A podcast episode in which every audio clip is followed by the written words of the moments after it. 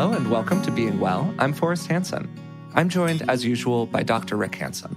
And today we're very fortunate to welcome psychotherapist and New York Times bestselling author, Dr. Tina Payne Bryson, to the show. Dr. Bryson is the bestselling author of The Whole Brain Child, No Drama Discipline, and The Yes Brain. She's also the co author of a new book, The Power of Showing Up How Parental Presence Shapes Who Our Kids Become and How Their Brains Get Wired, with Dr. Daniel Siegel. She's also the founder and executive director of the Center for Connection and of the Play Strong Institute, a center devoted to the study, research, and practice of play therapy through a neurodevelopmental lens. She's made regular appearances in Time, the New York Times, and the Huffington Post, as well as on shows like Good Morning America. Before we get started today, I would like to take a moment to let you know about Rick's Foundations of Well-Being online program. The Foundations program is a year long program aimed at developing 12 key inner resources that help us through the long road of life. It is a absolutely fantastic, deep offering that has helped thousands of people change their lives for the better. It's Rick's flagship offering. It's his deepest program. If you're interested in his work, that's absolutely the one to go to. And if you're interested in learning more about it, I've included a link to it in the description of today's podcast. We also have a special offer for podcast listeners. If you enter the code being well in all caps at checkout, you'll receive 10% off the purchase price of the program. So, that said, on to the meat of our episode. Tina, thanks for taking the time to be here today. How are you doing? I'm well, and I'm so honored to get to visit with you all about this really important topic. And I've been a fan of Rick's for a long time. So I'm really excited to get to wrestle with these ideas and talk about how relevant they are to our, our lives today. That's awesome. That's great. I want to pick up on that relevance theme. So, we will be talking a lot about how to parent. And there are essentially three ways I think people can listen to this material. First, if they are active parents themselves, there's going to be a tremendous amount of relevant information from truly a world class expert, you, oh, Tina. You. Also, people can listen to these topics, even if they're not actively parenting today, in terms of how life landed on them when they were young with their own parents, with the residues still active in their minds these days. So that's another way to listen to this material with a lot of value. And the third way to listen to it as well is again, even if it's not immediately re- relevant to you as a parent, or even if it is, in addition to that, we're going to be talking about what we all needed when we were young, which we still need as grown-ups today. The need when we were young is really acute and we're more dependent upon those needs being met by others. But we, as we'll see, we still need those things today. And people can listen today in terms of how life's going for them in the meeting of these deep needs and even in their adult relationships, how they might be able to show up for other people to help them meet these needs as well. So, in that context, then, to kind of launch, you, as Forrest said, have already written three phenomenal books. And periodically, I, go take a look at how uh, your books are doing on Amazon, and they remain perennial favorites for really, really good reasons. You've written essentially a fourth book. Why this particular topic?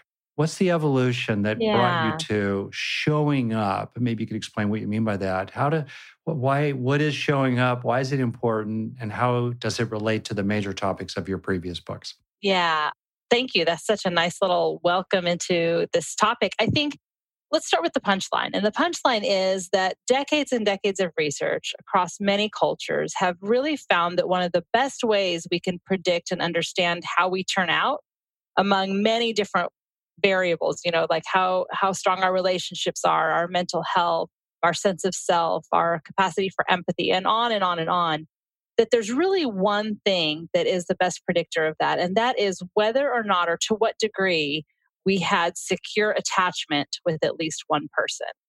And attachment is a mammal inborn instinct that organizes our behavior and the purpose of it at its fundamental level is to get close to an attachment figure who will help you survive. So if you're a little, you know, lion cub and, you know, a hyena comes towards you, you have a biological drive to go find an attachment figure that will help you survive, to help you feel pr- protected and connected.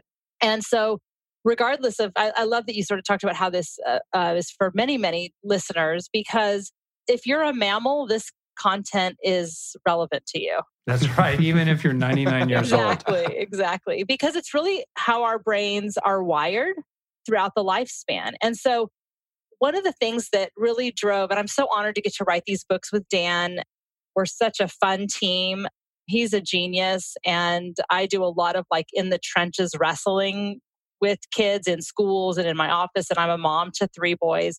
And so we're, we're a fun pair. We really enjoy wrestling with these ideas. What's important right now is that when we look at if, if one of the best predictors for how well kids turn out is that they've had secure attachment with at least one person, what that really means in terms of secure attachment, what what that looks like is Dan and I call it the four S's, helping kids feel safe, seen, soothed, and then over time, having those repeated experiences lead to what's the fourth S, which is secure. And that's not like I feel secure about myself as much as it is rather my brain has had enough predictable experiences of feeling safe, seen, and soothed that my brain is now wired to expect that if I have a need, someone's going to show up for me. Mm. And given what's happening in our culture now, you know, Dan had a beautiful way to talk about this recently. We were talking about how in the you know the, the despair of sort of the state of our planet and our politics and the destruction of school violence and other violence in the world and the disconnection of not feeling like we belong to people and he had a fourth d that was kind of the antithesis of the four s's. The fourth one was the distraction of our overscheduled lives and our devices that what's happening is it's really hard to do the thing that's most required when we provide secure attachment, and that is presence. And so now, more than any time in our history, I think this book is important because we have so many things that keep us from being really present in moments in our relationships. And I'll say this little fun anecdote too. Dan and I, from the very, this book had to be written, and he and I had to write it together.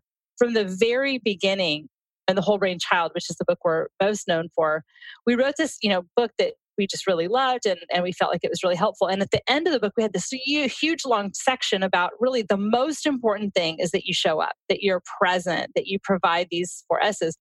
And our editor said you know actually that is so rich and so good and it's distracting from everything else so you got to pull it out. And so it's sort of like a book that's just been waiting all this time to kind of be born into the world Ah, that's really great. Yeah, that's fantastic. And talking about a lot of the themes you're speaking to about presencing, being alive in a relationship, for lack of a better way of putting it, one of the things that really jumped out to me from the early pages of the book, but it's really a theme throughout, and I suppose a theme in developmental psychology as a whole is the value of being a quote unquote predictable caregiver for a child. Or, you know, as Rick was saying earlier, to extrapolate this out in all of our relationships in general, I think that predictability is probably a value in many ways.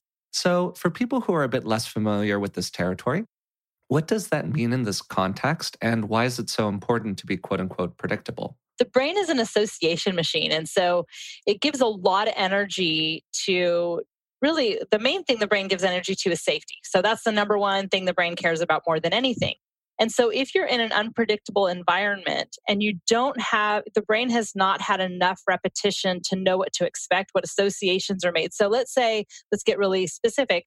Let's say your parent walks in the door. They come home from work and you're sitting there doing your homework.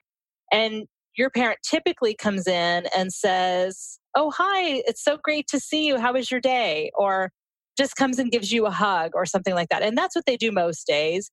Then the brain associates that parent coming in as a safe, warm, connected, feel good kind of moment.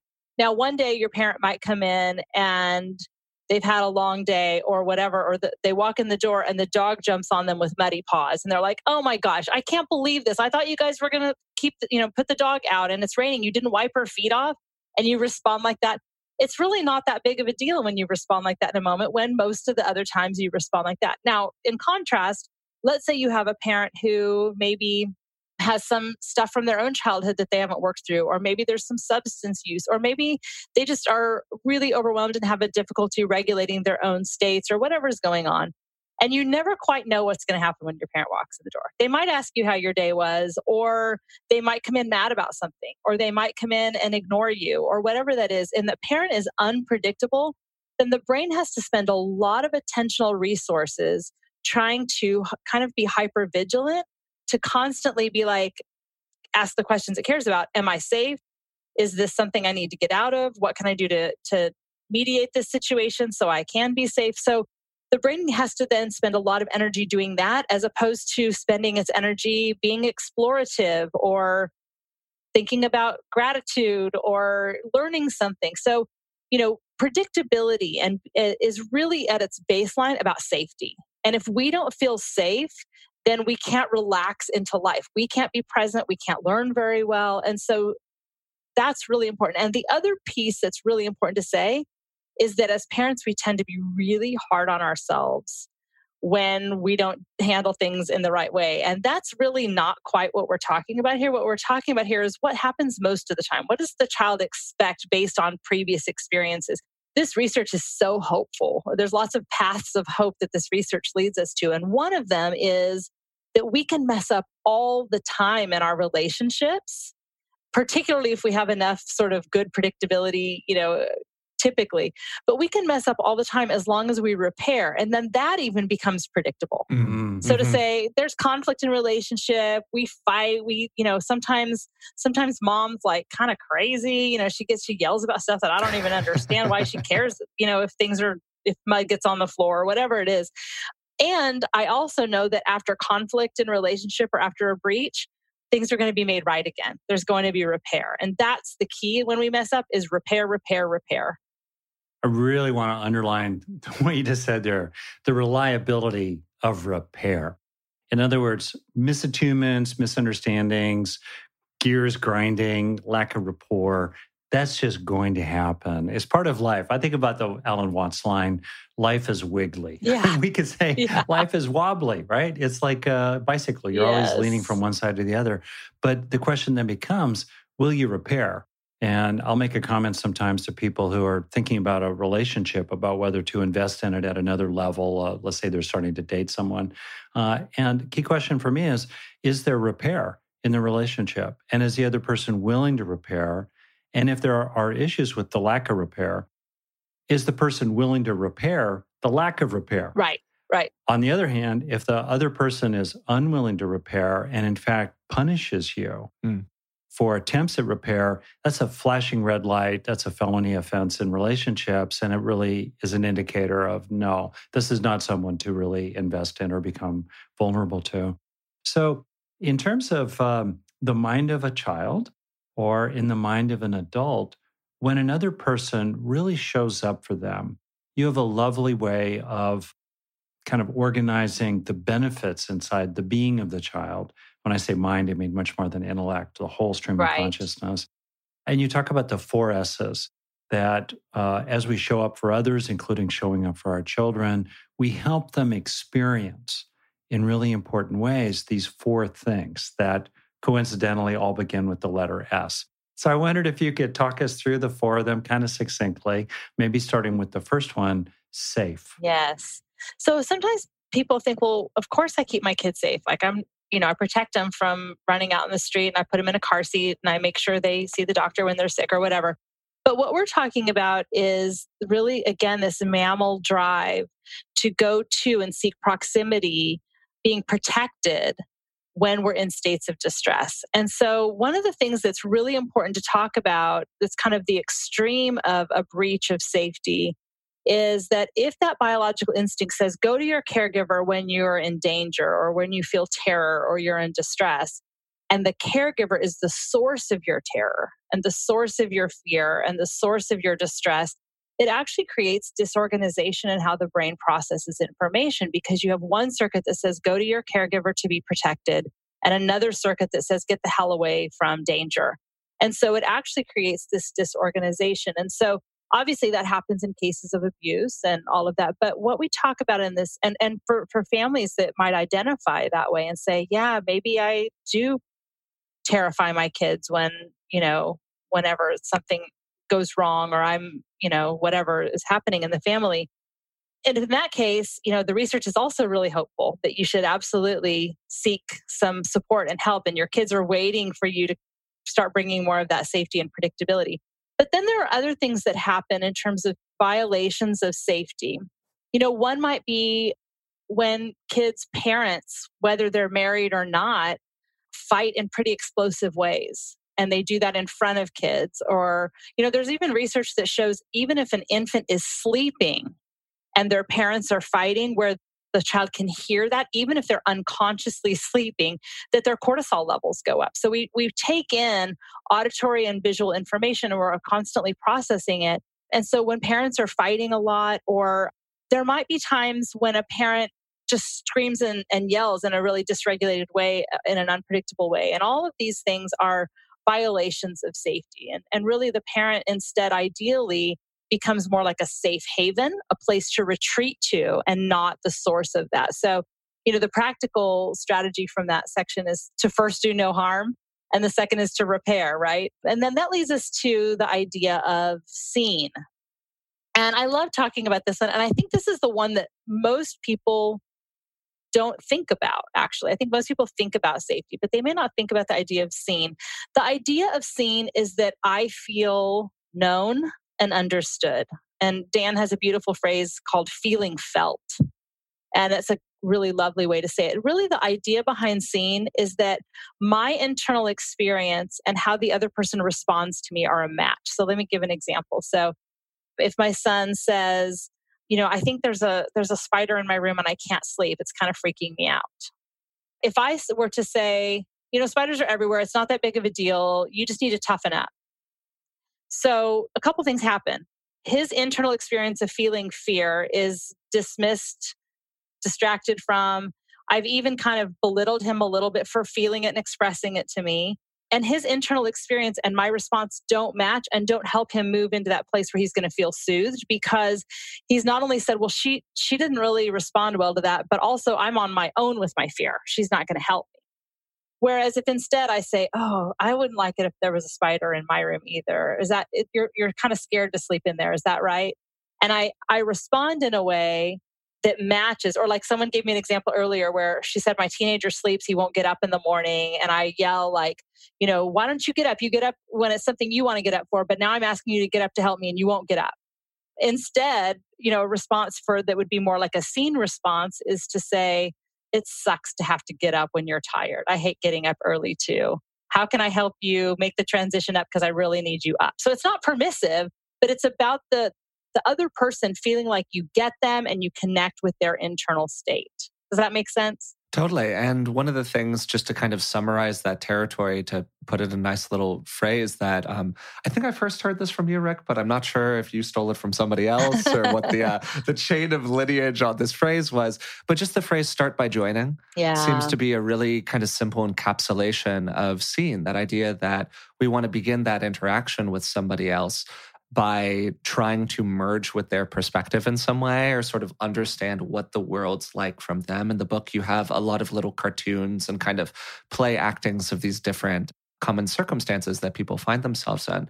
And one of the themes is this movement from essentially telling a child on one level, you're bad, to telling them, okay, I see where you're coming from. And here are some reasons maybe that we have to make some kind of change, right. which is just a much healthier way to approach the whole territory. Right. Like I, I often tell a story about a time when my five year old didn't want to get in the bath. And then once he was in, he didn't want to get out and uh, you know and, and he he was already really clever by five you know i was like it's time to get out of the tub. And he was like well this isn't even a bathtub and i'm not even taking a bath so you can't make me get out. You know like it, i didn't even know how to respond to that you know wiggly logic right? So here's an example of how we having boundaries and setting limits with empathy helps kids feel safe. So this is not mm, about mm-hmm. permissiveness. So he's having this total meltdown he doesn't want to get out of the tub. He's upset about some little Lego figure guy. You know, it's a long story if I went into all the details. But the main point is that I said it's time to get out, and you can either get out or I will help you get out. Okay, so mm. I'm hmm. holding the limit. And as I'm pulling him out, he's screaming and yelling and flailing. And what I'm saying to him, first of all, I have to stay regulated. I have to stay calm, which is really hard to do sometimes because those dysregulated or what I call red zone states, where the nervous system is in hyper aroused states, are super contagious. So I have to stay regulated. And then as I'm pulling him out and he's crying, I'm saying, I know you're so disappointed you have to get out. You didn't want to get out and you're so mad about that. So his internal experience and my response are are connected. You know, I'm joining with him. It's shared attention around his internal experience.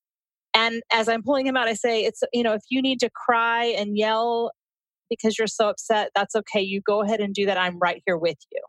So he's got this experience and I'm not telling him, stop crying. I already told you, you know, blah, blah, blah.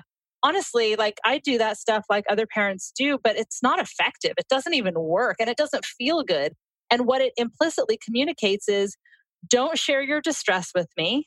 I'm not interested or I can't tolerate it. And I'm going to punish you or you're going to have negative, you know, feedback from me if you do. And uh, that comes back to bite us when our kids become adolescents if we keep giving that message in all of this, Tina, what I'm, I'm not a parent, obviously, full disclosure.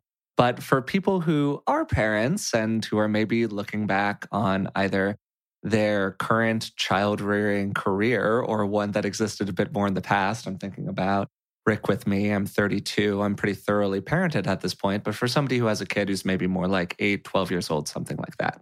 And you're painting all of these circumstances that I can certainly imagine myself having an incident with a kid in a bathtub at some you point will. in the future you where will. I oh yeah, absolutely. where where I kind of freak out at them and I go, stop crying, you know, whatever it is. Or I think that sometimes we paint scenarios that are around a parent who is incredibly well meaning and is maybe a little dysregulated internally. So they have a sadness response or something like that. But I'm really thinking here of parents who are looking back over that history and going, wow, I really made some mistakes Yeah. or even in circumstances where there was anger involved. And anger is a really corrosive emotion, and it's one that's really challenging to come to terms with. And even if somebody's really receptive hearing this material, I can imagine there being like some kind of shame response associated with it. Wow, you know, I really messed up. And I'm just wondering how you work with people to kind of come to terms with that. Because I think that getting through that shame response can really make it tough to make a, a meaningful change. Uh, totally agree with you. And I'm so glad you brought that up. I think it's such an important point. You know, one thing that's hard about writing books, and Rick, you'll you'll know this too, is that, you know, once it's written, it's, you know, ideas are living, moving targets, right? And once you put it down in a book, it's there's no more changing it, right? And so you just have to write more books if you're going to, you know, change your ideas. But, you know, I remember feeling some a little bit of anxiety walking into the audio recording booth. Dan and I always record our own audio version. So I was going in to read half of the book. And this is really tough stuff. I mean, what we're asking for parents to do, and we should talk a little bit more about this, is to reflect on their own relational experiences and how their brains have been wired that impact how they show up or don't show up, or in what ways they show up or don't show up. So we're asking to reflect on this, but we're also asking, we're also saying, you know, we're saying to you parents who are hyper parenting and think you have to do everything and, and, and eh, create all this enrichment and get rid of every little bump in your child's road, like to say, you don't need to do that. Your kid just needs you to be present and show up. Or for those of you who are really checked out and overscheduled and distracted, like your kid needs you to show up. And you, you know, you really need to help them feel safe and you really help need to help them feel seen and soothed. It could be a total like mash pot of shame spiral, right? So I was feeling some dread, like, gosh, I hope we did that well. I hope we were able to to invite parents in a way that feels good and not shaming. And I was so relieved and actually felt emotionally moved and teary at times as I read because I think when when we activate the shame response it makes us even less likely to be able to be present. And what's so great is that the research says there's no need for us really to beat ourselves up anymore. Mm. that's what the research says. And so i think what we've really done is created a generous warm welcome invitation to parents to say what's so important is for us to reflect on our own experiences. Did we feel safe seen and soothed by our parents? Do do we expect people to show up for us? And do we know that people will be there for us? And what's so great is that the research shows that when we begin to reflect on those things it can actually change how our brains are wired so that we can show up in better ways. So that's a whole second path of hope is that because our, our brains are wired for relationship based on experiences, once we start changing what those experiences are, even if your kids are grown and you're thinking about this and the, the ruptures that maybe you didn't repair and things like that, that other path of hope is to say it's never too late because we can start mm. changing the way we show up in the moment with our adult kids or with our significant others or whatever. And it starts changing things right away. And so there really isn't a need for us to beat ourselves up because the research is also really exciting in that you know there, there's some research that even indicates that if we are attuned about 30% of the time that kids can develop secure attachment with us. So that leaves a lot of room.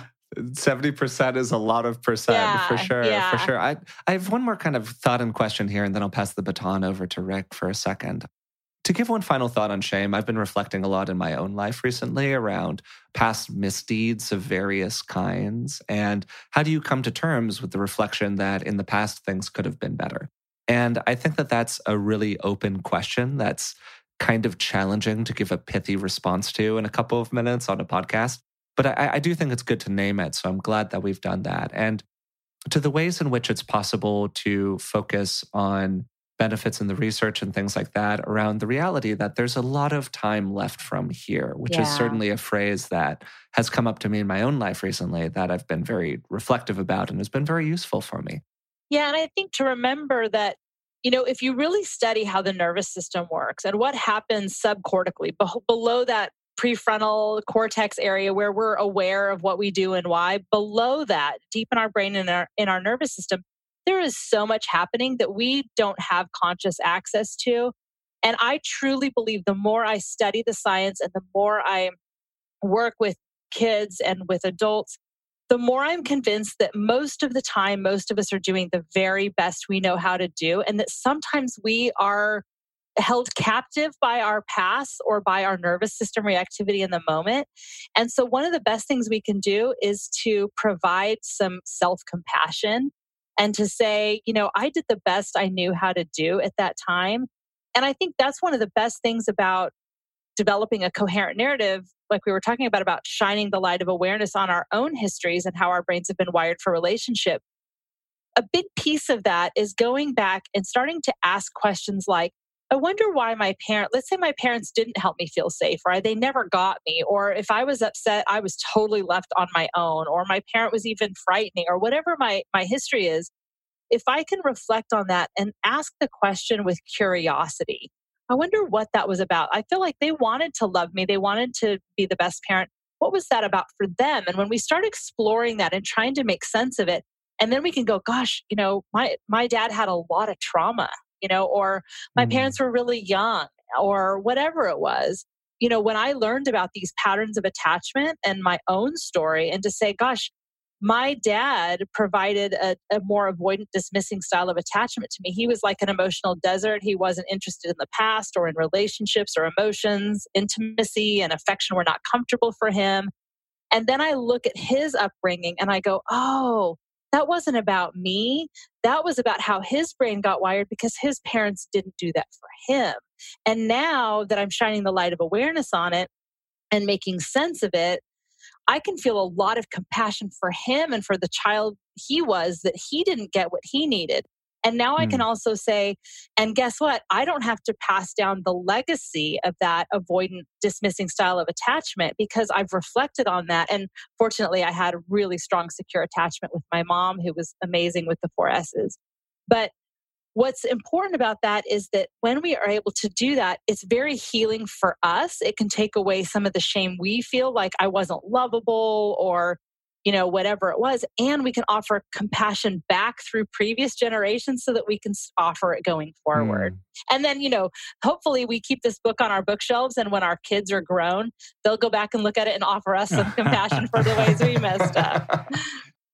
If you like being well, I think you'll really enjoy the Dr. John Delony show. Dr. John's show was recently in the top five of all podcasts on Apple Podcasts, which is just an incredible accomplishment and it speaks to how much value people get out of the show. Dr. John has a PhD in counseling, and he's been working with people for over 20 years. And the show has a very cool format. Real people call into the show, and he walks them through how to navigate a tough situation related to common challenges. Maybe it's something related to their relationships, anxieties, or emotional well being. He explores a lot of topics that are similar to what we talk about on this podcast. But while we can sometimes be pretty theoretical in nature, the format of John's show just creates a lot of directness and practicality to it. I think it's actually a really nice complement to what we do here on Being Well.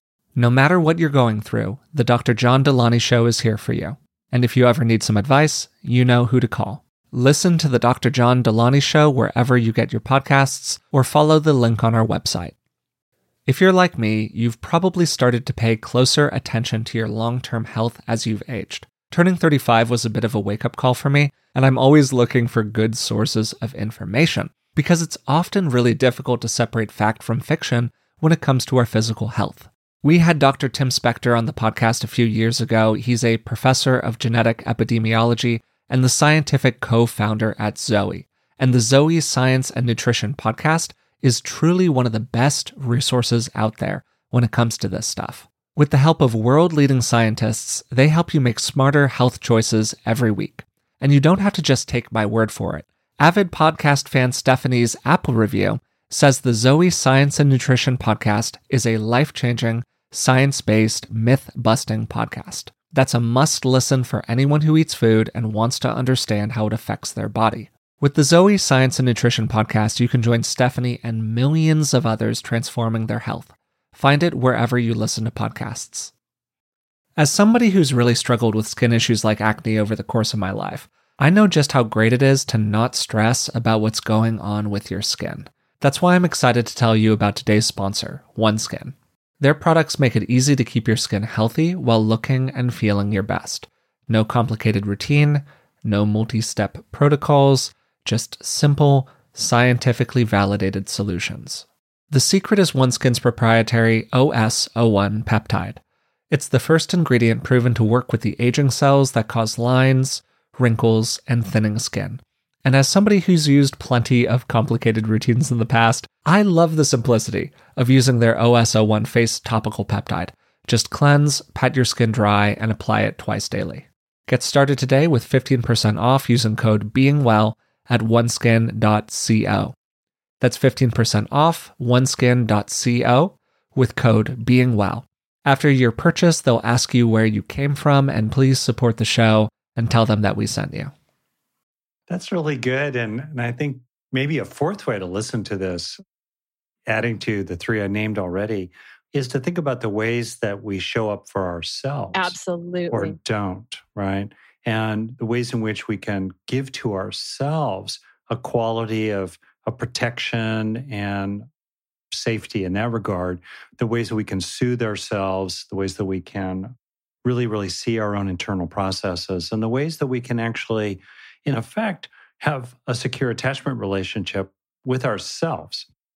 So I wonder if you could kind of briefly summarize the last two S's to be soothed and secure.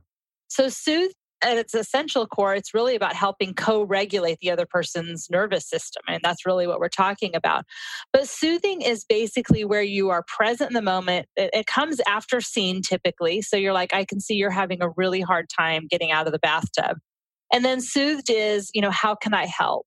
It might require words like to say, you know, I, I will listen or I'm here for you. But the purpose of the words is really to promote connection and empathy but it can also be a lot of nonverbal. I think, you know, of times when I didn't quite know what to say and my husband or my friend or my sister or whatever was having a hard time. And I might just be present without saying words. It might be nodding my head or whatever. So, in some ways, you think about, like, let's say a kid's really reactive. They're screaming and yelling. They're really angry about something. And you say, I can see that you're really angry right now. I will listen. Or you ask, How can I help? Or you start rubbing their back or you know one of the things that dan and i have written about that's incredibly effective and came about by accident in a clinical session i was doing with a family. I was working with this family where the dad and the son they would co-escalate. Instead of co-regulating there was co-escalating. And the son uh, had actually some sensory challenges but the parents didn't know that and so they just thought he was spoiled. And so when we began to be curious to peel back the layers of why his nervous system was so reactive we understood that. But what would happen is the kid would demand something, the dad would say, You can't have that. And the dad would end up screaming and yelling, and the kid would kick him or hit him. It just always ended up in this big, horrible, exhausting battle for both of them. And so one day in a clinical session, I said to the dad, You know, when you're yelling at your kid, I'm wondering what you look like. And he said, What do you mean? And we started exploring together that he would have an aggressive look on his face and his tone of voice would be aggressive and his posture was aggressive. And so we talked about how our neuroception, you know, that's Stephen Porges's word, detects threat. It's always like, am I safe? Am I safe? Am I safe? So when his little when his little five year old's nervous system detected threat that was coming from the dad just being mad in the moment, which was totally understandable, the kid would always go to a fight, flight, freeze response, which is what we do when we detect danger. So we started exploring together. I said, what could we do to help communicate really quickly to your child's nervous system, no threat? And so I ended up coaching this dad next time his kid got dysregulated to sit in a relaxed posture below eye level.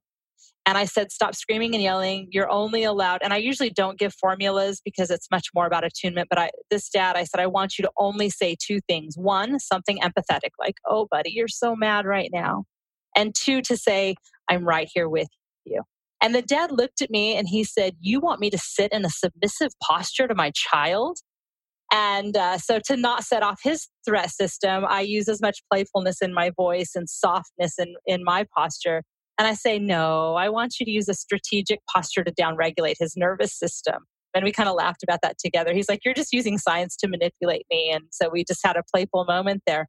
But um, I didn't think you would ever do it. And and a couple weeks later, he came back and he said, I thought that was a terrible idea, but I, in a moment of desperation, I sat on the floor and I don't think I did it just right. I said, I can tell you're mad, but I'll sit here. But it was progress, right? And he said, My kid calmed down. yeah.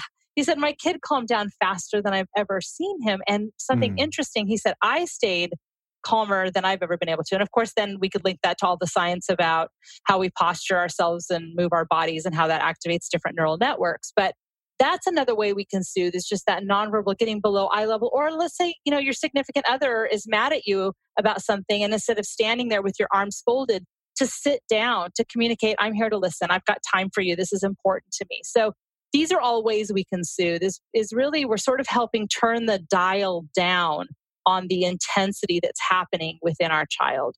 And then that leads us to that last one of secure which is basically that when we have not perfect, but repeatable enough experiences, almost like reps the brain is getting, like we're lifting weights, enough reps of experience of feeling safe and seen and soothed, the brain then wires to expect that if they have a need, someone will show up for them and help them feel safe, seen, and soothed. And then over time, what we believe happens, given the outcomes that we are measurable, is that that middle prefrontal cortex that is the seat of social and emotional intelligence and mental health and executive function and all of these wonderful things like insight and empathy and all of these things gets better developed. So then what happens is we can provide ourselves with the four s's like you were saying rick where we can help ourselves feel safe seen and soothed.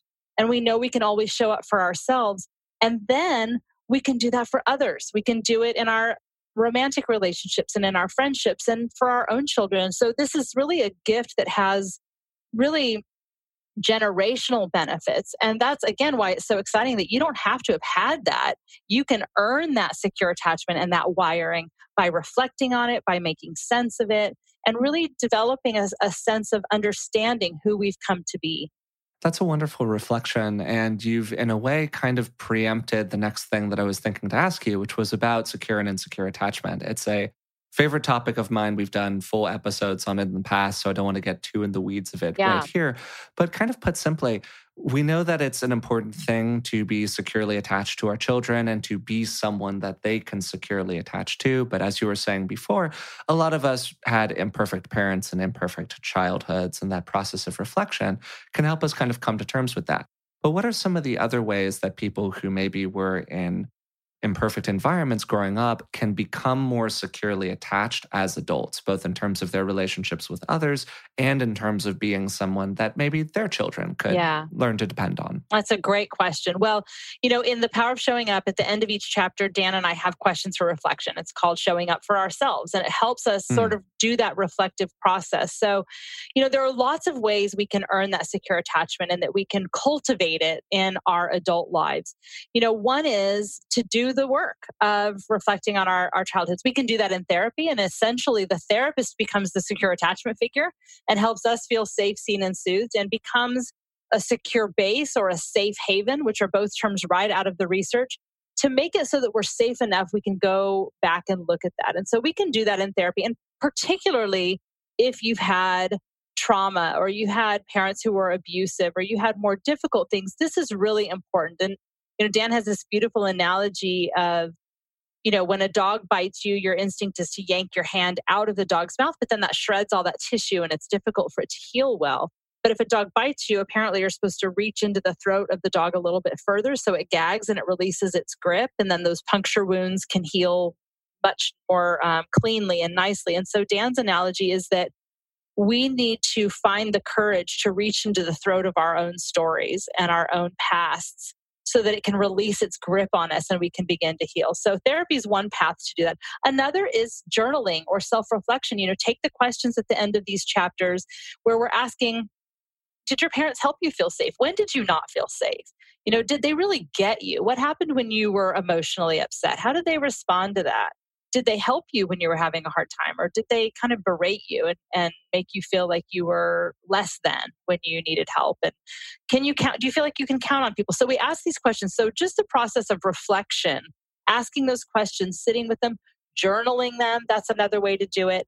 And then i've got two more practicals. One is the research actually shows that in adulthood that if we have a more insecure pattern of attachment, and I know we didn't go into the details of that, but roughly speaking, um, that one I talked about where your brain is disorganized, where people were threatening to you, you're, you're people who were supposed to keep you safe, or you kind of grew up in an emotional desert where the internal world and emotions were really not talked about, and you were kind of left on your own to deal with things emotionally.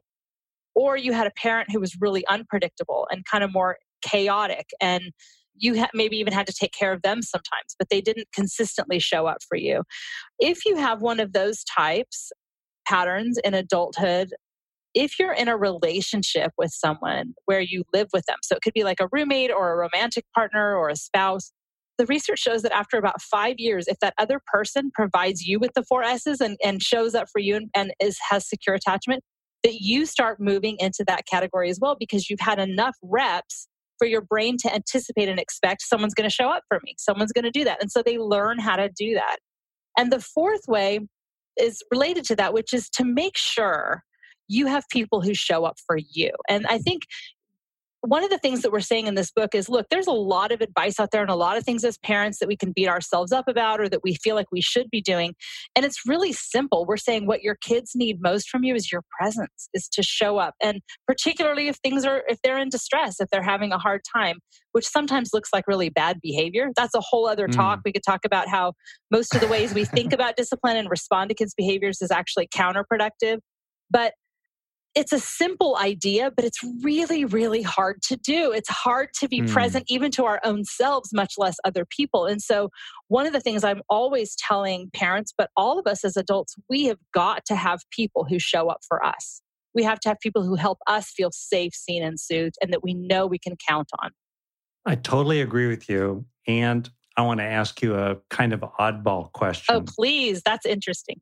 yeah. So, one way to here, what we've been talking about is how to be awesome for other people, yeah. especially our own kids. And by awesome, I really mean, you know, to use the phrase that Forrest also knows well, you do too, the, to be the good enough parent. Yeah. But to, to be a good enough parent means being an excellent parent, in my view, that yeah. we have a moral duty to kids. As, as I joke, we've inflicted consciousness upon unsuspecting flesh. Sorry for us.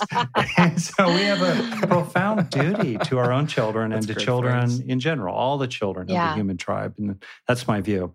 So you've done a wonderful job of talking about how to be with our kids and by extension how to be with other adults and how to be with ourselves to, in the best possible ways realistically so that they have experiences of feeling safe seen soothed and secure with us. Okay great. So now we have a profile of kind of be the best you can be with other people realistically. You have a lot of clarity about what that profile looks like. What do we do when in our adulthood we're dealing with other people who are not rising to being that way. They are not showing up. They are not helping us feel safe. They're actually making us feel unsafe. Uh, they're not reliable.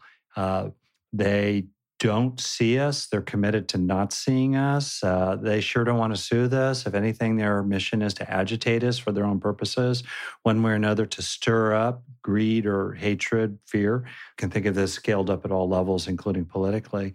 And lately, I've been really struck by the number of people who ostensibly seem so nice. you know, they're often, uh, you know, well educated. Uh, they have a mindfulness background, maybe uh, even some background in psychotherapy. But when the rubber really hits the road, they're not going to do the right thing if it's hard. And they'll swerve away from doing the right thing if the wrong thing is easy. And I've been reflecting a lot about what do we do then? Let's assume that we are seeing clearly uh, the truth does set us free. We are really seeing something in them. What do we do then? I know this is a little off topic, but to me, it's a central question, including uh, what we do about it when it's our neighbor or our partner or our so called friends or work colleagues or scaled up to our institutional leaders. Yeah. What do you think about all that? Well, and I would love to hear your take. I'd love to learn from you on that question too. I've reflected a lot about it, yeah. um, and but it's very alive for me. Yeah. Uh, I've kind of swung. You know, I've, I've, I've, I've moved through a lot of uh, kind of a phase of seeing everyone's Buddha nature and, and the, the radiant essence in everyone. And I'm still with that.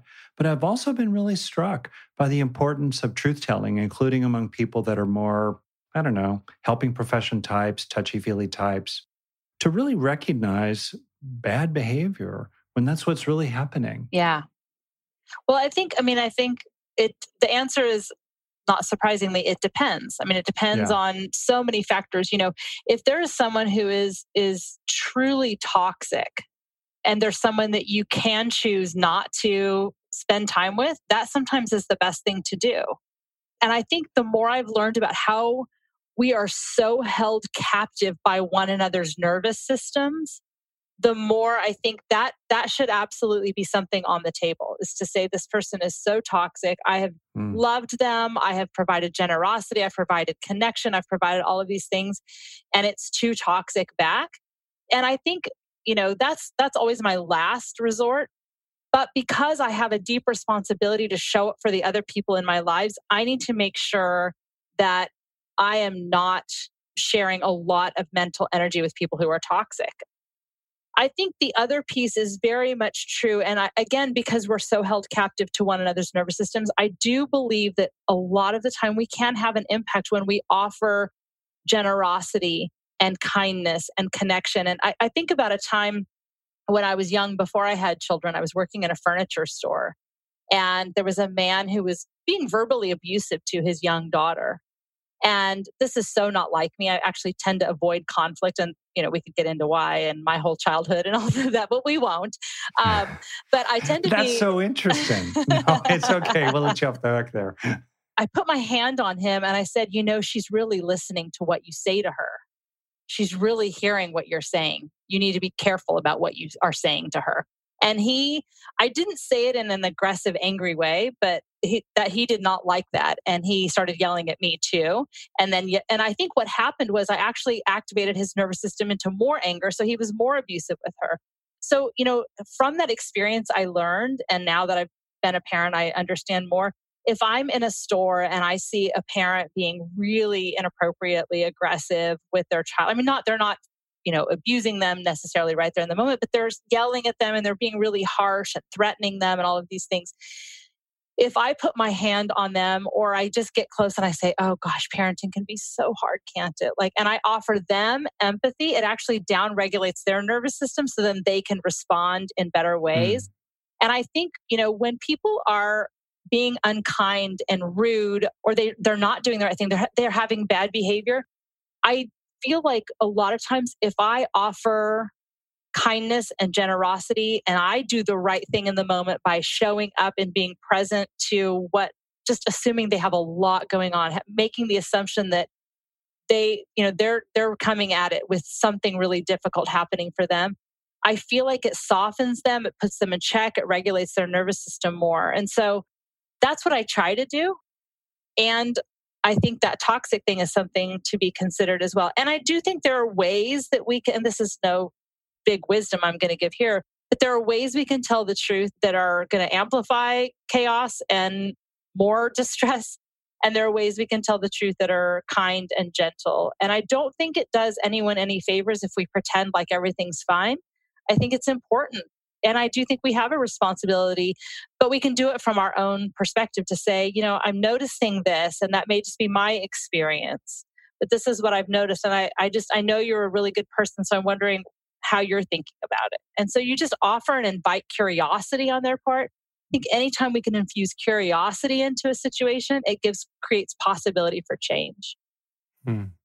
That's a great reflection and really a great series of points on I think a very challenging question in general. not even not even from like a parenting or interpersonal standpoint, but from like a societal standpoint. Yeah. You know, how do you go about sharing what you believe to be true in a context where there are a lot of people who disagree with you? And I don't don't you guys think too that there are people that they're just not willing to look at it. They're just yeah, not absolutely. willing to go yep. there. And so, you know, there are times, you know, my mom and I were having a, my mom's a psychotherapist and works with me. So I've got a little thing like you two have with my mom. and, you know, there are times we've been talked, we've talked about family members or whatever and about bad behavior or something that was really selfish and that impacted mm. everybody else in the family. And to say, okay, is this person open at all to hearing the truth? Particularly if you know i remember like when my dad was alive you know i remember one time saying you know i want to spend more time with you. I want relationship and more connection with you. And feels like you you know you flake on me a lot or it feels like you don't show up when you say you're going to. And you know what ended up happening as a result of that because of his avoidant dismissing attachment is that made him pull further away. Mm. he was like yeah yeah we should see each other more. Like he gave me a good response but what it meant was that he was like yeah i don't want to get into all that mess. And so, you know, I think some of the times we have to ask the question before we should never impulsively respond because that comes often from a dysregulated nervous system. But when we reflect and say, is this person open to hearing the truth? Are they interested in self reflection and self growth? And is it going to be counterproductive if I communicate this, even if I communicate it in a good way? There may be times that we shouldn't tell the truth because it's going to do more harm. Hmm. Yeah, no, absolutely great points. And I totally agree with you. So, as we get toward the end here, there are a couple of questions that we like to ask everybody who comes on the show.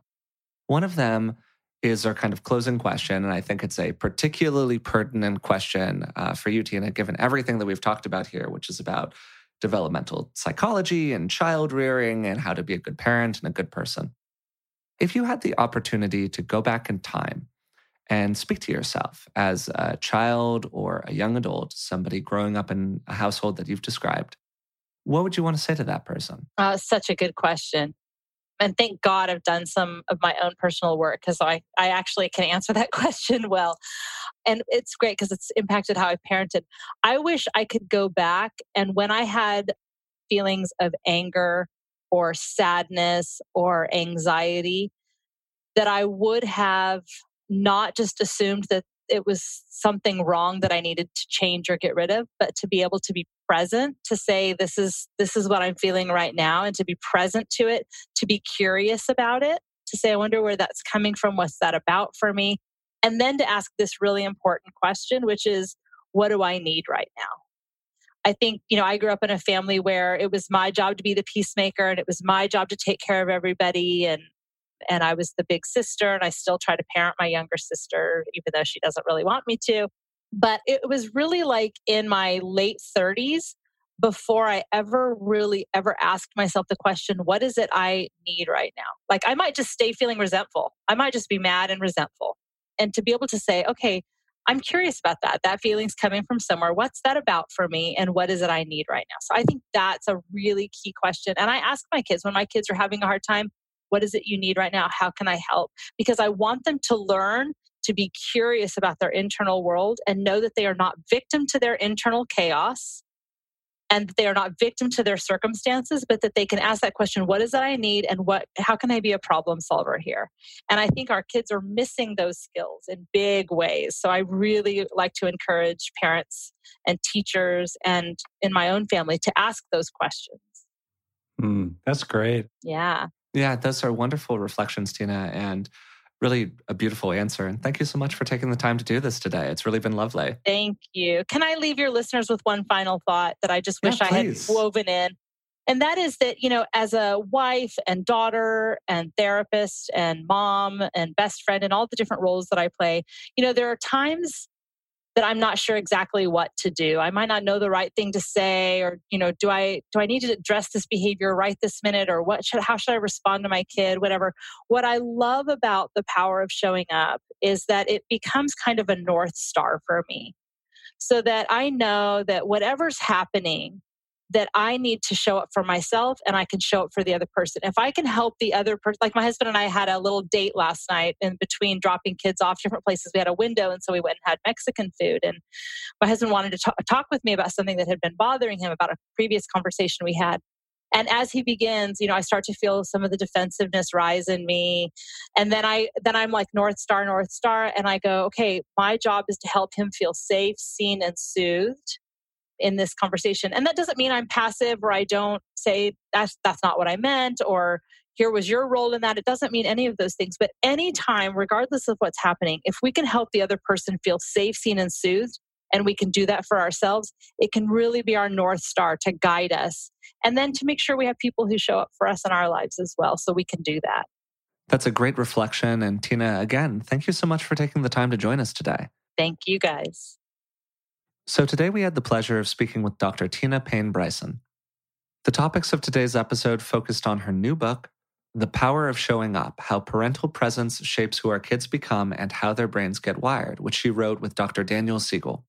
If you're interested in learning more about the book, which just came out, I'll include a link to it in the description of today's podcast. We started by framing our conversation around the four S's, which help create a feeling of parental predictability for children. Those four S's are being safe, seen, soothed, and ultimately secure. Although these traits are, of course, particularly useful for children interacting with parents, it can be really helpful to think of them as guiding principles in our interactions generally. We could all stand to help ourselves and help others feel a little bit more safe, seen, and secure from time to time. We then went on to a conversation focused on reliability and what it means to be a reliable caregiver. This itself relies a lot on attachment theory and how we can become both more securely attached ourselves and somebody that our friends, family, and ultimately children can securely attach to. Tina gave a lot of good information about the ways that we can cultivate not just the four S's, but also a deeper sense of attachment altogether. A lot of the conversation was grounded in an idea from Winnicott, the idea of the good enough parent. Sure, we're all going to make mistakes as time goes on, and particularly probably we're going to make mistakes as parents. But that's really okay. Tina pointed to a piece of research that suggests that if you're good enough about 40% of the time, things will generally work out. Ultimately, the point is for us to all do the best that we can inside of our own circumstances and to have a certain amount of compassion for ourselves around the limitations of what we can do. We talked for a little while also about shame, around accepting those limitations and how we can be kind to ourselves and not shame ourselves for mistakes that were made in the past. Tina gave some really good advice there that I think will be useful for many people. Finally, we closed our conversation by talking about what it's like and what we can do when other people don't show up in those four S ways for us. There are a lot of people out there who simply don't place a priority on making us feel seen and safe and soothed by them. So, what can we do strategically to help them be more that way? And also, what can we do to come to terms in ourselves with the ways in which other people often fail to do that? And one of the key pieces of advice that Tina gave was around compassion, that by being compassionate for others, it often can move them more into a stance of being compassionate toward us. If you've been enjoying the podcasts, we'd really appreciate it if you would take a moment to rate and review the podcast through the platform of your choice and to subscribe to it if you aren't already. It really does help us out. So until next time, thanks for listening.